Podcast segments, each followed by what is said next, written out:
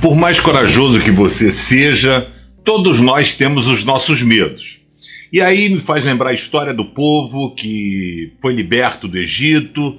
Eles ficaram 40 anos no deserto, enfrentaram algumas batalhas, vinham ganhando basicamente todas, viram o carinho de Deus providenciando pão, que era o maná que caía diariamente, tirando água da pedra, literalmente, água da rocha, providenciando sempre o cuidado, o carinho, a provisão e a proteção. Mas chegou o momento, ou seja, eles estavam na boca para conquistar a terra prometida.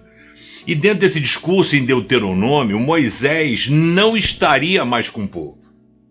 Moisés não estaria liderando a galera. E ele então está preparando o povo e dizendo: olha, pessoal, o papo é o seguinte: ah, vocês vão entrar na terra, mas eu não vou estar com vocês. Quem vai estar com vocês é Josué. E aí, Moisés dá uma palavra de encorajamento em Deuteronômio 31, verso 6, dizendo assim: Sejam fortes e corajosos.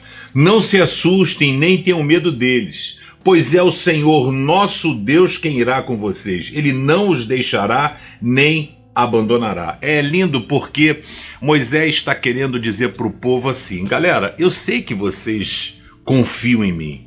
Agradeço o carinho que vocês têm por mim, porque Moisés foi um instrumento de Deus. Moisés, né? Então o cajado no rio Nilo vira sangue, levanta a mão com o cajado, o mar se abre, bate com o cajado na rocha e de repente esse cara não vai estar mais com a gente. Mas a relevância não era Moisés ou Josué.